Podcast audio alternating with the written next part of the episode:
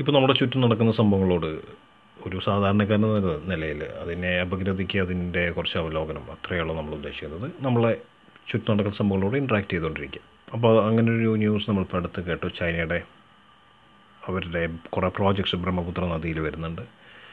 അപ്പോൾ ആ പ്രോജക്ട്സ് വന്നു കഴിഞ്ഞാൽ നമ്മൾ സാധാരണ നമ്മൾ വായിച്ചു വിടുമ്പോൾ അതിന്റെ ഇംപ്ലിക്കേഷൻസിലേക്ക് നമ്മൾ ഇറങ്ങിപ്പോവില്ല. പക്ഷേ അതിൽ കുറേ സംഭവങ്ങളുണ്ട്. സത്യം പറഞ്ഞു കഴിഞ്ഞാൽ ചൈനയും ഇന്ത്യയും തമ്മിലുള്ള അതിർത്തി പ്രശ്നങ്ങളൊക്കെ ഉള്ളപ്പോഴേ തന്നെ നമ്മൾ തമ്മിൽ യുദ്ധമൊക്കെ ഉള്ളപ്പോഴേ തന്നെ നമ്മൾ വളരെ നന്നായി മാനേജ് ചെയ്തൊരു ബൗണ്ടറിയാണ് നമ്മുടെ ഇന്ത്യയും ചൈനയും തമ്മിലുള്ള ബൗണ്ടറി പിന്നെ ക്ഷമിക്കണം നിങ്ങൾ അതിന്റെ ഇടയിൽ കുറേ ഡിസ്റ്റർബൻസ് ഒക്കെ കേൾക്കും കുറേ ശബ്ദമൊക്കെ കേൾക്കും. കാരണം ഞാൻ അവിടെ മൾട്ടി ടാസ്കിങ്ങിലാണ് അതിന്റെ ഇടയിലാണ് ഇത് ചെയ്യുന്നത്. നമ്മൾ വർക്കിലാണ് വേറെ കുറേ വർക്ക് ചെയ്യുന്നുണ്ട്. അതിന്റെ ഇടയിൽ കൂടെയാണ് ഈ ടോക്ക് നൽകുന്നത്. Okay so back to the topic അപ്പോൾ നമ്മൾ വളരെ ബ്യൂട്ടിഫുൾ ആയിട്ട് വളരെ സമാധാനപരമായിട്ട് മാനേജ് ചെയ്ത് പോകുന്ന ഒരു അതിർത്തിയാണ് ഇന്ത്യയും ചൈനയും തമ്മിലുള്ള. നമ്മൾ രണ്ടും ന്യൂക്ലിയർ പവേഴ്സാണ് ഡെസ്പൈറ്റ് ഓൾ ദാറ്റ് നമ്മളത് അടിപൊളിയായിട്ട് മാനേജ് ചെയ്ത് വരികയായിരുന്നു. നമ്മൾ തമ്മിൽ യുദ്ധം ഉണ്ടായിട്ടുണ്ട്. പക്ഷേ അതിന് ശേഷമുള്ള കാര്യം പറഞ്ഞത് വളരെ നല്ല മാനേജ്മെന്റ് ഉണ്ടായിരുന്നു. പിന്നെ ഈ അടുത്ത് നമ്മുടെ എൻഗേജ്മെന്റ്സ് നമ്മൾ തമ്മിലുള്ള എൻഗേജ്മെന്റ്സ് ആകെ കലുഷിതമായി. അതായത് ഒരു പ്രത്യേക സർക്കാർ അധികാരത്തിൽ വന്ന ശേഷം പിന്നെ മൊത്തത്തിൽ കാര്യങ്ങളൊക്കെ ഒന്ന് മാറി. അതിന് കുറച്ച് റീസൺസ് ഉണ്ട്. ഒന്നാമത് ചൈനയ്ക്ക് നമ്മൾ കുറേ അതിർത്തിയിൽ കുറേ ഏരിയാസ് അവർ അവരുടെ അവകാശവാദം ഉന്നയിക്കുന്ന സ്ഥലങ്ങളുണ്ട്. അതിപ്പോൾ നമ്മൾ നോർത്തേൺ സെക്ടറിൽ എടുത്താലുമുണ്ട് ഈസ്റ്റേൺ സെക്ടറിൽ എടുത്താലുമുണ്ട് അവർ അവകാശവാദം ഉന്നയിക്കുന്ന കുറേ സ്ഥലങ്ങളുണ്ട്. അപ്പോൾ നമ്മൾ നമ്മുടെ സ്റ്റേറ്റ് നമ്മുടെ കാശ്മീരിന്റെ വിശേഷാധികാരം നൽകുന്ന കുറച്ച് ആർട്ടിക്കൽ പ്രൊവിഷൻസ് ഉണ്ടായിരുന്നല്ലോ. അതൊക്കെ നമ്മൾ എടുത്ത് കളഞ്ഞിട്ട് അത് നമ്മൾ കൂടുതൽ നമ്മളിലേക്ക് ഇന്റഗ്രേറ്റ് ചെയ്ത സമയത്ത്.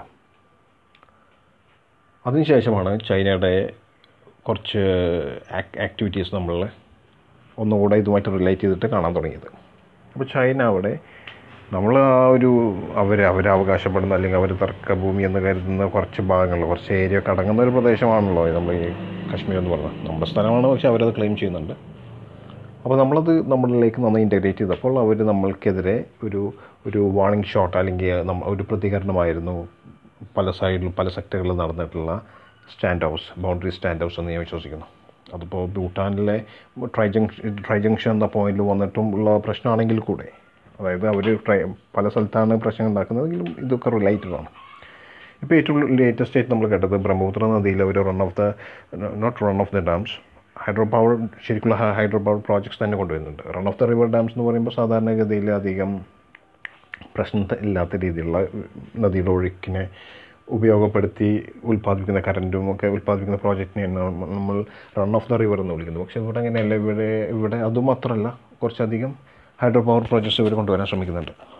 അപ്പോൾ ഇത് സത്യം പറഞ്ഞു കഴിഞ്ഞാൽ ഇതിന്റെ സെക്കൻഡ് പതിപ്പാണ്. സെക്കൻഡ് വേർഷനാണ് നമ്മളായിട്ടുള്ള ഇവരുടെ കോൺഫ്ലിക്റ്റിന്റെ ഒരു മറ്റൊരു പതിപ്പ് കൂടെയാണത്. ഇത് ഒന്നുകൂടെ ഫ്ലെയർ അപ്പ് ആവും ചാൻസ് ഉണ്ട് ഭാവിയിൽ ഇവർക്ക് നമ്മളെ പലതരത്തിൽ ദ്രോഹിക്കാം. കാരണം ഇവരുടെ ഈ ടോപ്പോഗ്രഫി ഉപയോഗിച്ച് അവിടുത്തെ ജോഗ്രഫി ഉപയോഗിച്ച് നമ്മൾക്കെതിരെ ഇവർക്ക് ഒരുപാട് സംഭവങ്ങൾ ചെയ്യാം. പ്രത്യേകിച്ച് നമ്മൾ ബ്രഹ്മപുത്ര റിവറിലെ നമ്മൾ ലോവർ കോഴ്സിലാണ് നമ്മൾ കിടക്കുന്നത്. അപ്പോൾ അപ്പർ കോഴ്സിൽ ഇവരുള്ളതുകൊണ്ട് തന്നെ ഇവർക്ക് അതിന്റെ മേലുള്ള വാട്ടറിന് മാനേജ് ചെയ്യാം. ഒന്നുകൂടെ മാനേജ് ചെയ്യാൻ പറ്റും.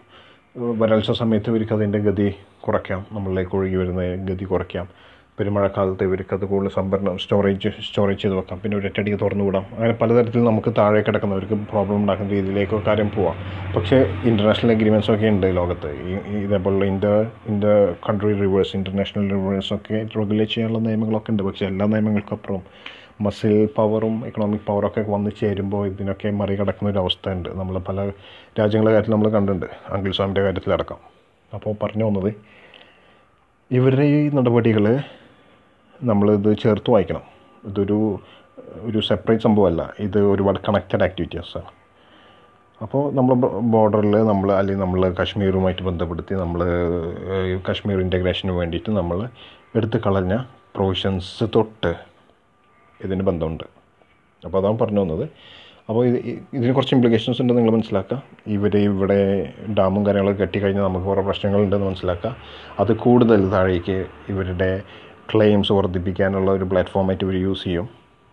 അപ്പോൾ ഇതൊക്കെ മനസ്സിലാക്കുക. അത്രയേ ഉള്ളൂ.